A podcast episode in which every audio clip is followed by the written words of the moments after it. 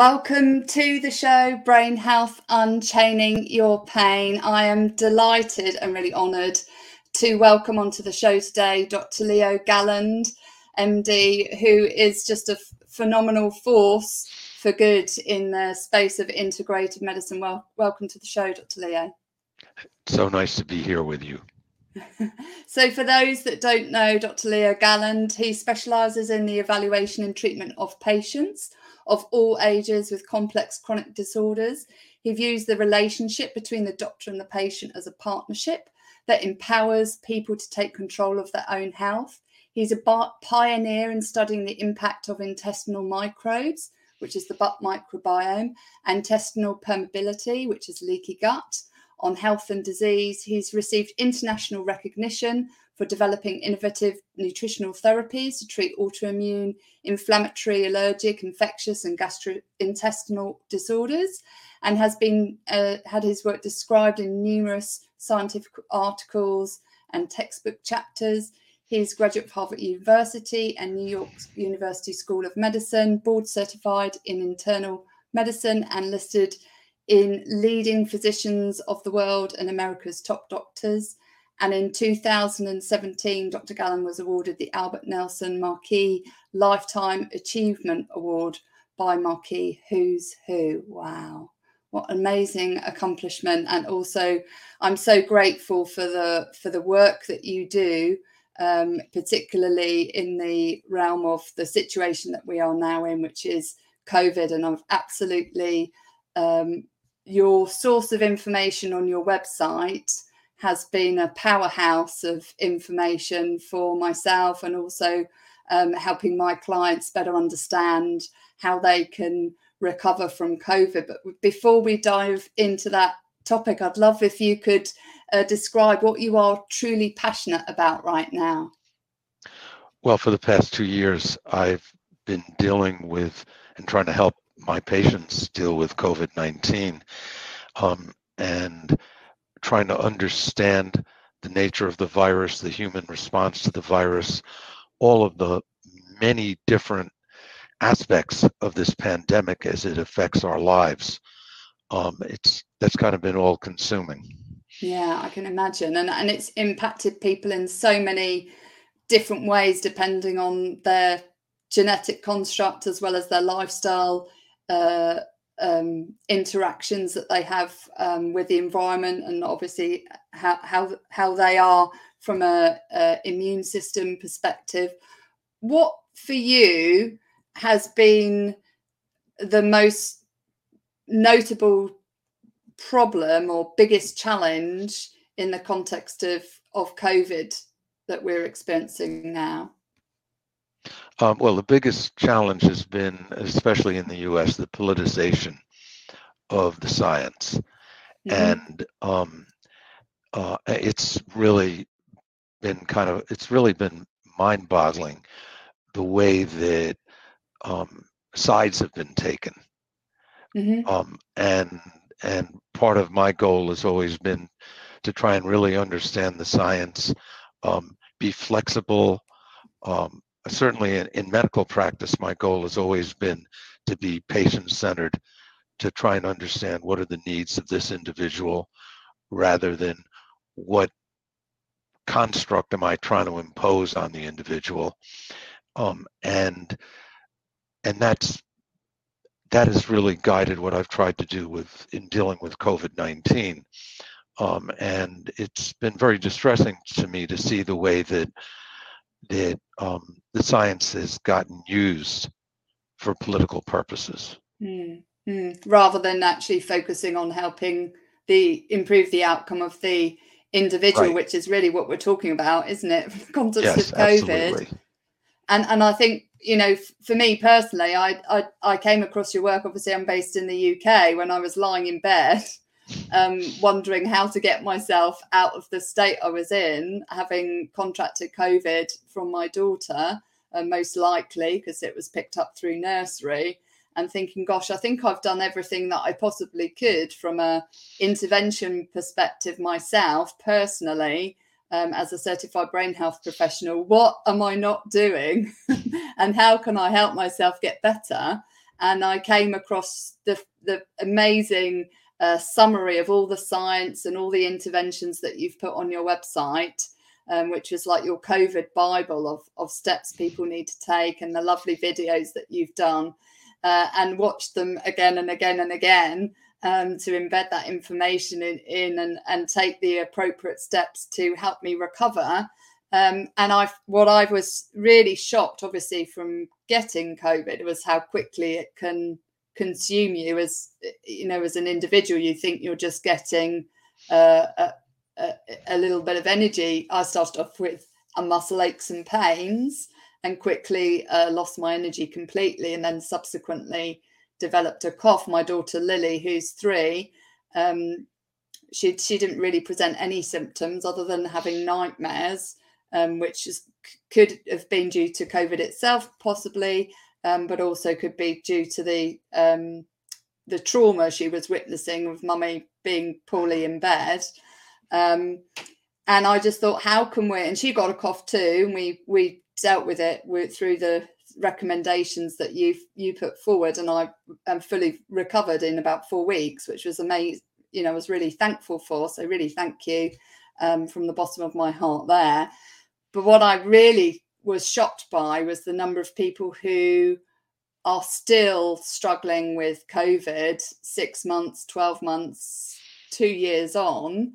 Um, and I know that there was a recent study that came out here in the UK about the outcome of people hasn't significantly improved um, over a two year period um, based on um, them be, being hospitalized.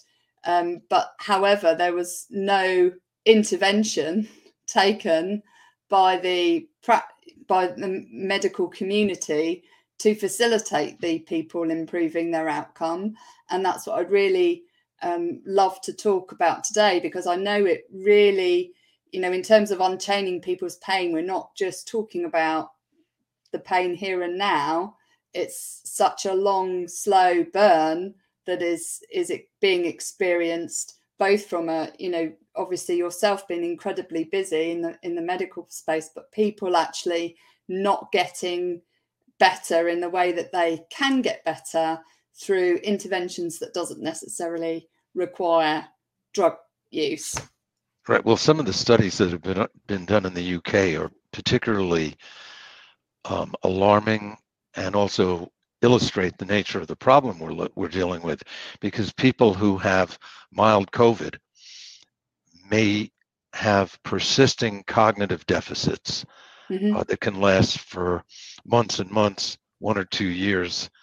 Um, there are changes in the MRIs of the brain yeah. that actually match those cognitive deficits. It's the same areas that that line up. So these are not the MRI changes. I, and I think this was a really, really important study where um, where um, repeat MRIs were done in people who had had COVID and who had had MRIs just before the onset of the pandemic.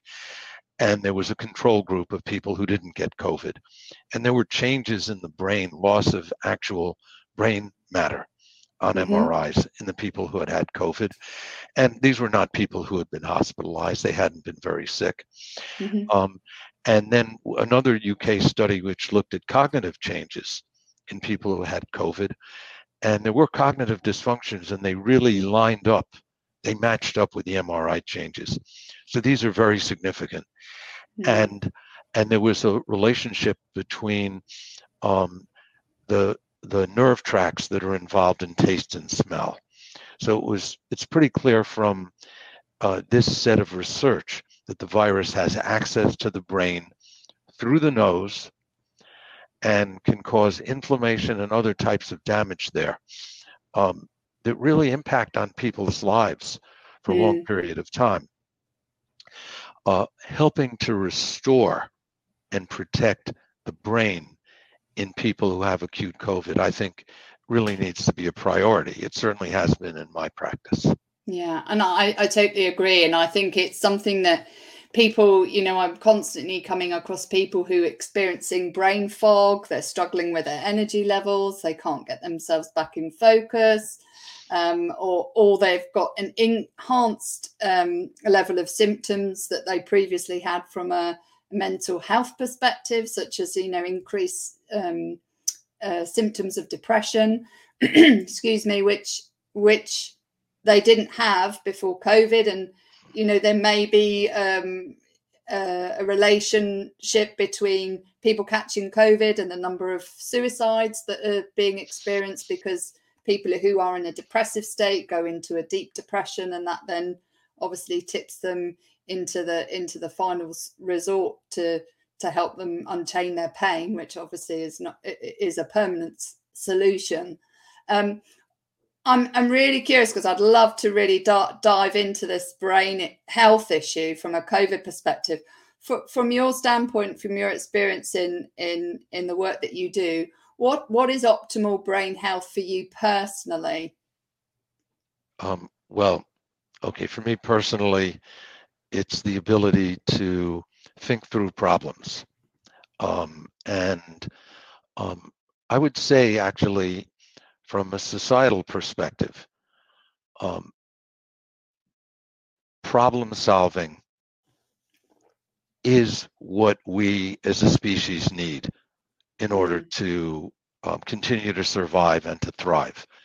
And that means being able to, to identify what the problems are, what are the obstacles, um, and then to come up with plans. Um, certainly, in terms of my medical practice, I would say that's been the approach that I've taken for decades is to try and identify or look look for those problems that are not being solved mm. and try to figure out okay is there a, rational way to solve them I mean I remember reading an article uh, it was actually in the Lancet the leading British medical journal probably 30 or 40 years ago it was an analysis of medical education and it and it um, maybe it was an editorial, and it said, "Big problem in medical school is that students are not told taught how to solve problems." And and, and I I really think that is the most important um, mental quality that needs to be fostered. Uh, do you know, that, I love that. I can really relate to that as well because I'm a physicist by background, and so my my goal is why, why, why, and I have always defaulted to the need to understand what the problem is and solve it. And I think you know the way we sometimes approach a problem is we look for a symptom Uh, we, we take a, a symptom focus and and address the symptom but don't understand what the root cause of the problem is. So doing root cause analysis which is i love what you do is you keep going in your work until yeah. you find where where the you know where the root of the problem is. It's like taking a roof and you're and, and you've got loads and loads of holes in, in in your roof and it keeps leaking. There's no good patching it up if you're constantly got somebody who's going around and punching holes in the oh. roof again you have to address the person that's making the holes in the roof and causing it to leak not not not just the leak itself um, yeah i the, the, actually for a house analogy i i felt began feeling about 40 years ago that what i was doing in working with patients was going into the basement and you know and where it was very dark um, and where where all the specialists that they'd seen hadn't gone. They were just tinkering with the upper floors, and so I was I was going into the basement with a lantern, and I was kind of looking around. Oh, here's where here's where the problems lie. You know, let's get down to let's let's get down to the foundations of things. Yeah, and I think that's so important. What is it you're really noticing in terms of um, I know you talk about this a lot on the on your website, but you know, common symptoms that people present with, um, and I know there's over fifty, but the common ones that people present with, which tends to indicate that they uh, they are experiencing long COVID that perhaps they haven't had previously or have been have worsened. Um, well, uh, there almost anything could be a symptom of long COVID. And, um, and, and there are also aspects of long COVID that are not even symptomatic. That is, someone who's yeah. had COVID 19 has twice the risk of being diagnosed with diabetes or high blood pressure over the subsequent six months compared to someone, a, a matched person who has not had COVID. Um, but the particular things that I look for with my patients when I've treated them um, are uh, is this issue of brain fog. Like, how's yeah. your brain working? How well are you able to solve problems, to think things through, to think, um, uh, to understand what's going on um, uh, that you need to address? How's your memory doing, and yeah. your ability to focus? Uh, those are very important issues, and I and I want to make sure that every patient of mine who has experienced COVID-19 is able to tell me, you know, within a month or six weeks of the infection, yeah, I feel really back to normal. My mind's working fine. Um, the second thing is um, is physical energy, stamina, yeah. your ability to to do the things that you used to do and that you want to do. Um, and of course, that can get hammered just by the fact that you've been in bed for a week or two. Mm. Um, I mean, if you if a person's been really sick, just cutting back, you have to build up slowly. Mm. It's the people who cannot build up slowly without crashing that really concern me, because that's one of the hallmarks of chronic fatigue um, uh, ME, basically, is um, that you try doing things to condition yourself and instead of getting stronger and stronger you actually yeah, pay a, a, heavy price for that. So that's something yeah. that i really look out for.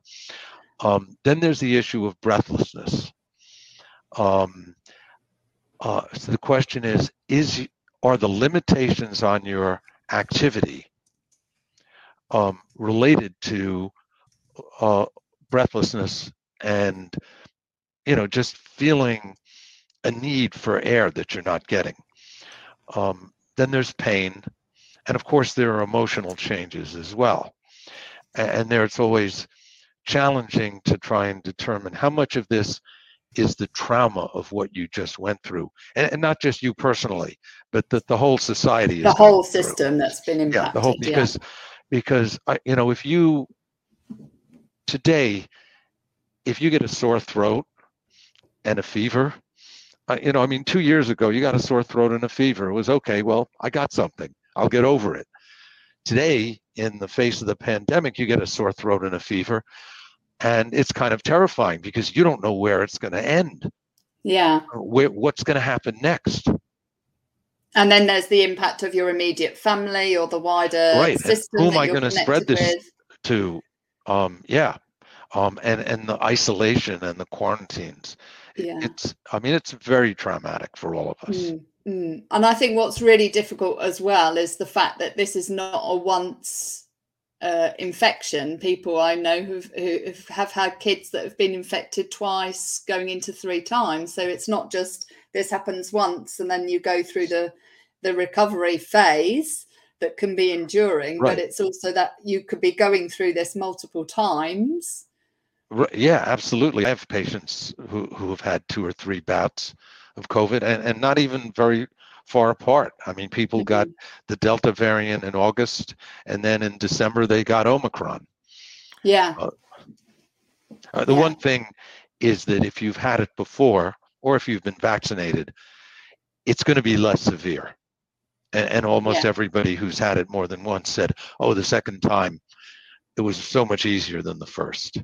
Yeah, I, I love some of the, the studies that you brought up, and I particularly love the one that they they did in America with with um, medical professionals, where they studied uh, the vegetable intake before yeah, that, that, I think that's before a, COVID and after recovery. That's a really important. That's a really important study, and although the researchers were in, in the U.S., they looked at, at healthcare workers in six different countries, including yeah. the UK. Uh, and it was a fairly large study, and, and it really used validated tools to assess the severity of infection and the, the pre illness diet. Um, yeah. And the results were just so dramatic.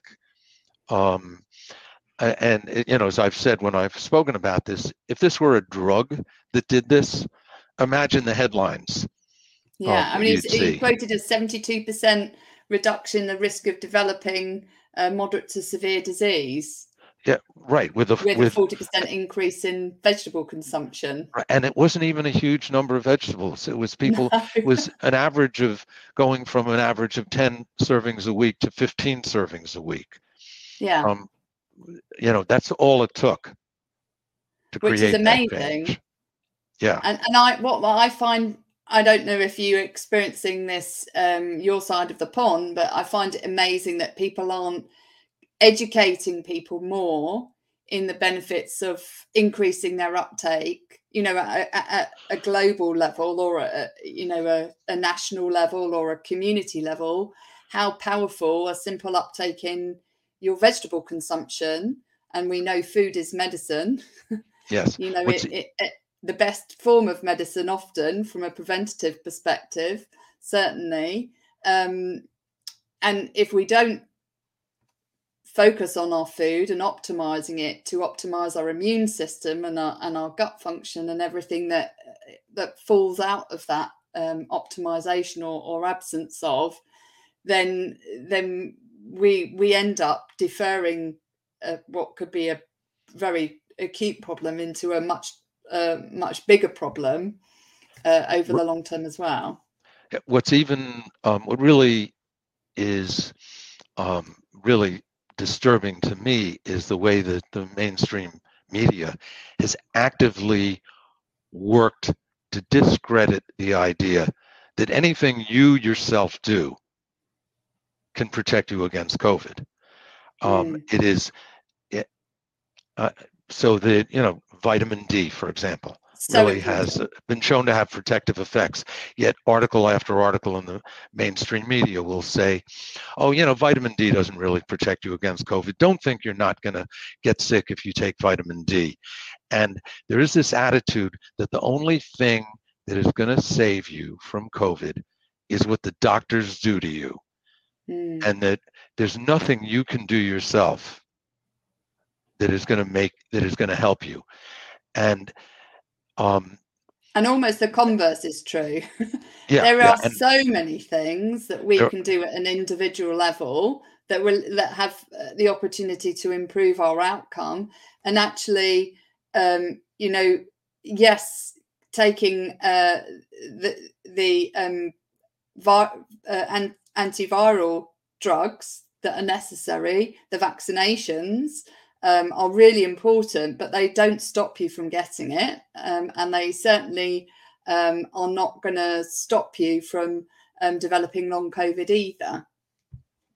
Right. It, it's uh, there clearly is value to the to the vaccines mm-hmm. in that they allow huge numbers of people to develop an immune memory of this virus without having to go through the infection itself. Yeah. And and uh, the benefits of that, I think, from a societal perspective and an individual perspective, have been very clear.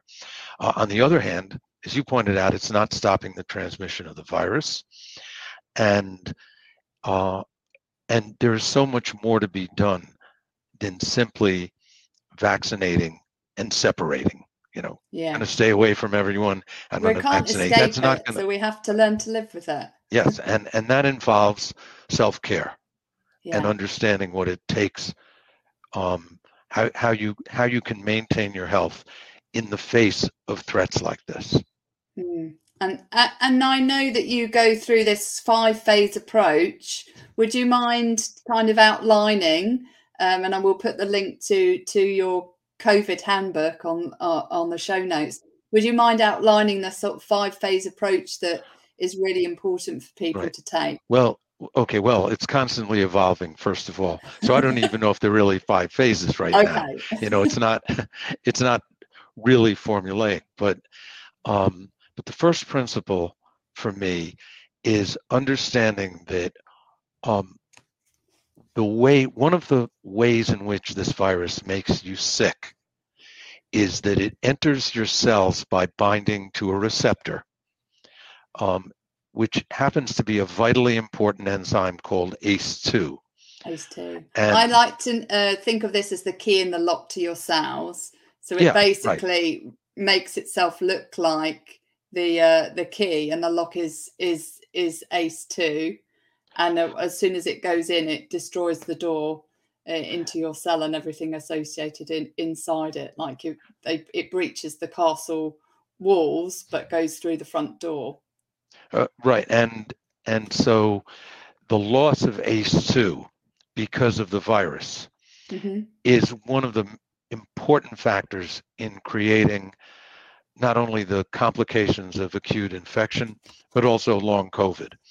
So the foundation for everything that I've done in trying to help people uh, confront COVID 19 is to strengthen and support the activity of ACE2.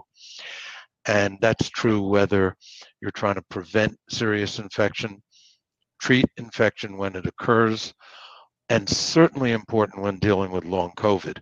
because there are studies that have shown that even relatively healthy people who have recovered from COVID 19 have deficits in the functions that ACE2 regulates, if you know how to look for them and measure them. Mm-hmm. Problems in circulatory function in healthy young adults. Um, so I want to restore ACE2 activity. And, there and are ways, it there, can be treated as well, can't it? De- obviously, depending on your lifestyle, depending on existing conditions you had. One of the things that you mentioned was asthma. already have a depletion. People suffering with asthma um, already have a depletion of ACE2. Is that have I That's correct. That and and actually, having asthma is one of the leading risk factors for long COVID. Uh, in a recent study, uh, people with asthma had um, a ninefold increase in the risk of developing long COVID. And I think it's because they start out with ACE2 that's compromised to begin with. Mm-hmm. Um, so there are um, lifestyle and dietary and nutritional measures that can enhance ACE2 activity. Uh, certainly, diet has an impact, especially um, the foods that are rich in um, in polyphenols and bioflavonoids enhance so ACE2 activity. Basically. Curcumin, resveratrol, yeah. taking the supplements. Vitamin D is very important there. So I start with that as a, as a foundation. Let's help to bring back ACE2. Now, yeah. damage to ACE2 has been shown by research that was done at the Scripps Institute in the US to result in stress to mitochondria. Mitochondria are the powerhouses that generate um, energy for cells. And so the next layer is to support mitochondrial function. And there are no drugs that do that. There no, are some which I supplements. So important that people realize that there is the drugs are not available and it's supplementation and appropriate dietary intervention and lifestyle intervention that restores your energy powerhouses in your cells and and i'm assuming that the the energy depletion that people experience is is a is a consequence of your mitochondria not having the powerhouse uh, um, functioning fully sorry. is that's okay. Is that is that um is that right from a yeah oh yeah definitely. And, so and there are specific have, there are so I was going to say if people are feeling really depleted energetically it's because their mitochondria have been compromised. And so really they need to focus on the steps that are necessary to enhance their mitochondrial function and restore the energy powerhouses in their cells mitochondria play an important role not only in physical energy but in brain energy mm. and in the immune and the energy of the immune system you know the the cells of the immune system require a lot of energy to function well um, so that mitochondrial support is important for immune function brain function and physical energy and stamina mm. uh, so so that that's a that's a, a second layer um, to the foundation is mitochondrial support. Coenzyme Q10, carnitine uh, are helpful as supplements. And carnitine also supports the function and development of the energy lymphocytes that are necessary for remembering how you fight this virus. which is really important too. So your soldiers that are, you know, that know how to fight the fight, you want to make sure that they're equipped with the, uh, you know, with the iPads or the memory system so that they know how to do it again and again. Yes, right, right. So, so, so those are two things that are really fundamental. Um, and then there are um, many different physiologic functions that are thrown awry by the loss of ACE2 and the impairment of mitochondrial function.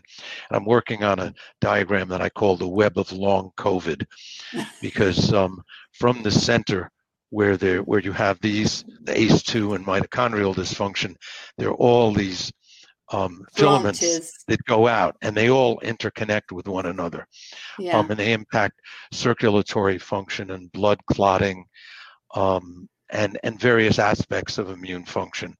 And, and, there's more and more research showing, you know, different research labs will they'll look at this and they'll look at that aspect. Um, not the integrated. Right. And so what I try to do is to look at how all of these things are related to one another. And, and therefore, and, what can you do about it? What I find fascinating about the work you do with all, all of your background experience in immune system and immune uh, system function is the importance of optimizing our gut health to restore our immune system and the fact that the virus can really stay in our guts beyond us actually uh, recovering uh, you know it, it, removing it from our system uh, outside our gut, as as you will. So we may not experience the uh, the sort of immediate symptoms, but actually that that virus staying in our gut can contribute to to the long COVID symptoms that we experience. Right, right. We we don't at this point know if persistence of the virus in the GI tract, as opposed to other places, plays mm-hmm. an important role. Um, in long COVID. There is a fair amount of research indicating that, at least for some people with long COVID, viral persistence is a factor. Uh, and the virus has been found in all in cell in organs all over the body. Mm-hmm. Um, the but we do know that it persists in the GI tract after it leaves the respiratory tract, and we do know that that there are major disturbances in the microbiome in the GI tract, um, in the mouth, and in um, the in the stool, as measured in yeah, stool specimens, um, even in the nose, that uh, play an important role with COVID. Uh, before the pandemic, a lot of my focus was on the impact of the gut microbiome on inflammatory disorders, immune function, brain function, um, health in general. Um, and that actually has wound up being very relevant um, mm. to the mm. problem of COVID 19 and of long COVID. There are distinct patterns of gut microbes that are associated with protection or or an aggravation of the conditions which I don't think is really brought to the fore as much as it needs to be from a how can we help people eh, from an integrated perspective, not just look at the fact that we need to address the uh, the immediacy of the fact that there's a virus in your system, but address the fact that how can we help the different systems in our body effectively recover, and what steps can we take from an integrated standpoint to to boost our overall function. And I think the gut, you know, often uh, people forget that the, there's a gut brain uh, connection um, through the vagus nerve. So it's absolutely vital if we want to restore brain function that we also focus on how can we uh, restore our gut function and our, uh, you know, our gut microbiome um, and, in, and, and optimize that so that we are uh, best placed to facilitate uh, improvement in our brain health as well. Right. I think there are actually probably four different levels in which the gut microbiome impacts on COVID 19. The first is that the severity of infection when you get infected is influenced by what's growing in your GI tract and in your mouth as well. And that's been that's been studied. There are anti-inflammatory bacteria that appear to be protective. Um, the second is the um, is the potential use of probiotics and prebiotics for actually treating the infection. And there's a randomized clinical trial from Spain that used a particular probiotic formula and showed a really significant impact on the outcome of acute infection. The third is the influence of gut microbes on the persistence of symptoms and the development of um, symptoms consistent with long COVID. And uh, this has been established both for gut for gut bacteria and also for oral bacteria.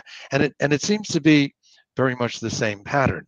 It's the it's are these bacteria um, organisms that tend to create an inflammatory state in the body or that tend to turn down inflammation. And then the fourth use is in actually treating the symptoms of long COVID.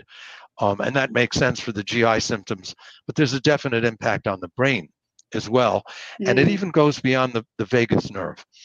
Um, gut bacteria produce metabolic end products called short chain fatty acids that impact brain health.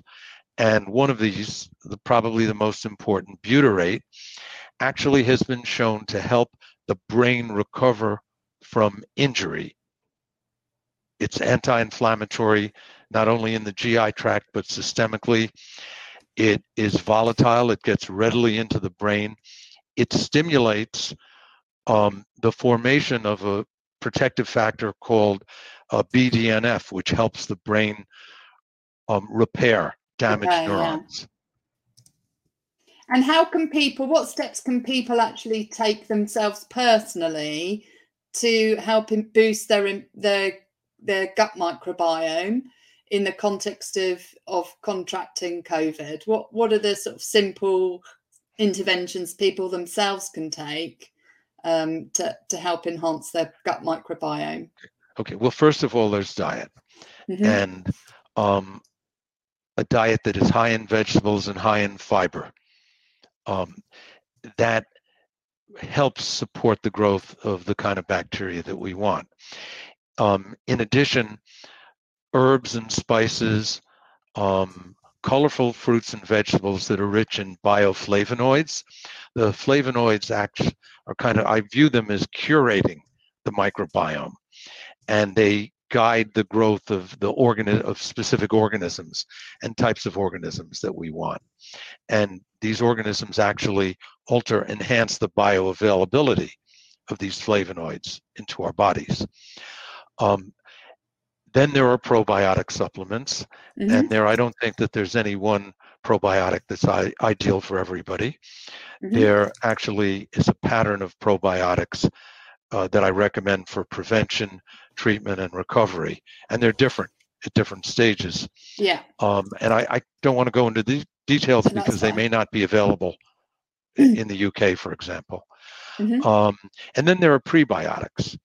And I think that prebiotics, uh, especially um, galacto-oligosaccharides, mm-hmm. which are present in human milk, um, but are also available as supplements, uh, mm-hmm. play a very important role as prebiotics. And you can get um, there's a prebiotic that you can get that that contains that uh, is available globally, and I'm happy to put the link link to yeah. that. That's yeah, I think it's an milk. excellent I think that's an excellent source. Yeah. Um, and, and also, I, I think it's important to use caution with antibiotics. Oh, um, oh, yes. And I think that, that there has been, um, in certain circles, an excessive use of antibiotics in attempting to treat COVID 19. Mm. And, uh, and I like to really target the use of antibiotics uh, at organisms that I know are going to respond to antibiotics and not just and, use them in a broad way when somebody has a viral infection. And the risk, of course, with antibiotics is it's it can wipe out the good bugs in your gut as well as the the you know the bugs that that may be seeking to to treat, which actually can be detrimental potentially over the long term.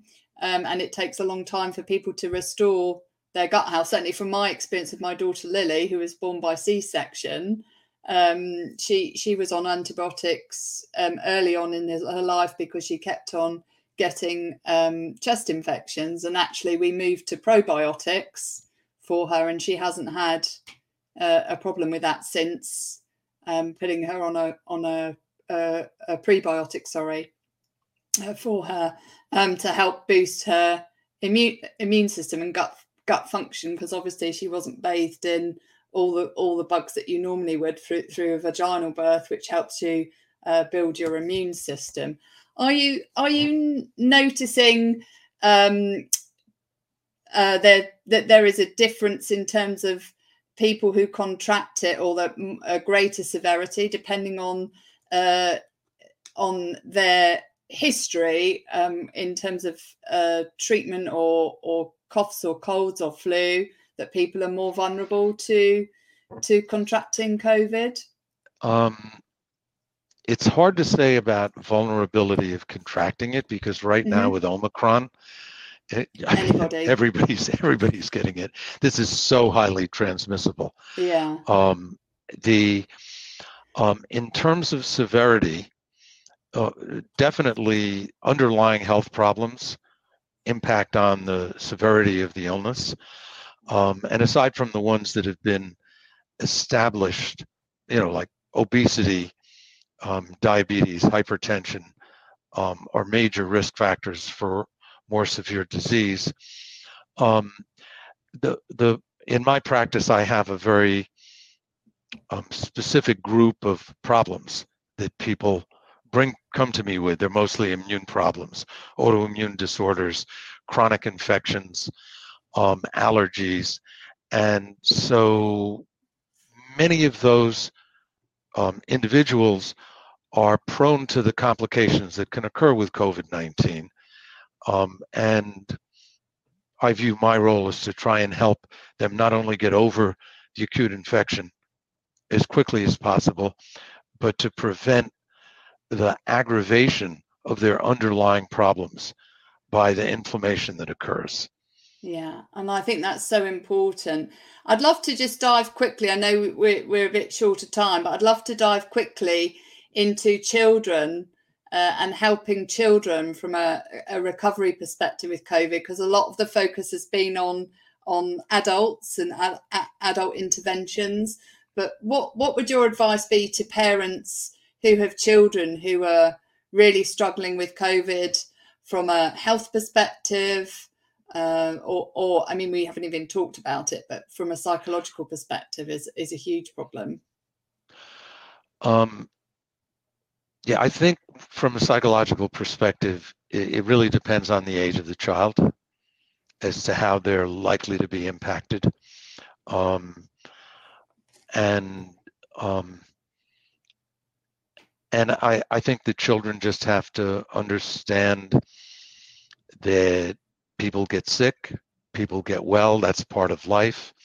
Um, uh, I think you can encourage children to um, be willing to um, take care to eat well um, and take medication in the form of natural products mm-hmm. Um, and I, I, know as a way of, pers- of staying being strong and healthy yeah i know for me personally our big focus when lily had covid was to make sure she we gave her as many vegetables as possible uh, and and obviously uh, multiple coloured fruit and veg to to boost her system. But also we we added um, vitamin D, omega three, and a multivitamin supplement, um, right. which which was enough. But I know you mentioned when we first connected is is perhaps zinc um, could be another and vitamin C, but at the right dose that's appropriate for your child's right. age a lot of kids need zinc because they need you need zinc for growth and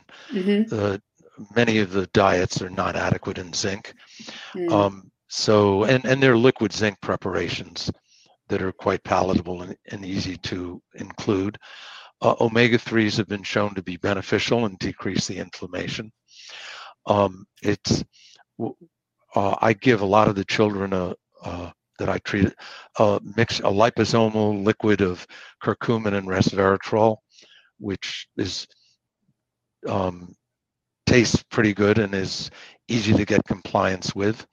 Oh, that's um, great. I didn't have the, I didn't manage to get her to be compliant with taking any turmeric right. or but, but, but, I think children as young as two years old can understand that um, that eating, if you eat these foods that are healthy foods, that you'll be strong. They understand yeah. strength. Oh yeah, I'll be strong. I'll be able to run. Yeah, um, and I tell my daughter swim. I want to build your immune system soldiers and make them strong so they can fight right. fight the infection. So you're right, they do get right. it. Yeah, what they, they understand of, strength. What would your one piece of advice be for uh, anyone who's really struggling with long COVID? What would your advice be for them? Um, well, first of all, rest seems to be important. So um, start by making sure you have enough rest physical rest, mental rest, and sleep. Uh, That really is um, that's critical. If you don't do that, it's going to be very hard to get anywhere um, with all of the the the medications, the supplements, and the other treatment approaches. Mm. And I think that's so, so important because that's the foundation piece for me is the most important thing from a brain health perspective is you have to optimize your sleep because if you haven't got that foundation there it doesn't matter what else you do your right. brain isn't isn't fully functioning uh, to be able to to take on the day. How can I, how can we get hold of you dr leo galland to people to find out more? We'll post all of the information in the notes but okay. what's the best way? Uh, well i have a website drgalland.com. It's D-R-G-A-L-L-A-N-D.com, where I post um, information, and I've put up um, some videos on Vimeo and YouTube uh, about long COVID, um, uh, your brain after long COVID, healing long COVID, understanding long COVID. I'll continue to be posting that information. Uh, this is such a fast-moving area um, that you put something up one month and a month later there's a there's more information it's not that that what you've already put out there has become obsolete it's just that there's new inflammation and information that expands deepens and broadens the un, the vision. Yeah and and i i just really appreciate you for doing that work and taking the time to dig into the research and bring to the fore what people need to be reading and learning and implementing um, at, a medical professional perspective and also an individual perspective to help people really take back control of of their well-being and and and, and facilitate their recovery from COVID. And I know that your two books that I have have here which is the um, fat resistant diet and also super immunity for kids have been absolutely brilliant bibles for for me as a parent to to make sure that I can do everything uh, appropriate to support my daughter's um, health and well-being and optimize her immune system so just thank you um, from the bottom of my heart in all that you do uh, and thank you for your time being on the show Okay, well, thanks for giving me the opportunity to share my experience with your viewers. You're most welcome, and I look forward to connecting with you in the future. Okay, absolutely. To you by Winject Studios. We are an all in one educational platform for podcasters that revolutionizes how hosts leverage content to increase engagement with listeners, downloads, and income. We come together to focus on community, collaboration, and collective impact. For more information on how you can interact directly with our hosts, access exclusive live content with offers you can't get anywhere else from our official partners, join our purpose driven community by visiting www.winject.com. If you're ready to build a career doing what you love, then we're ready to see you there.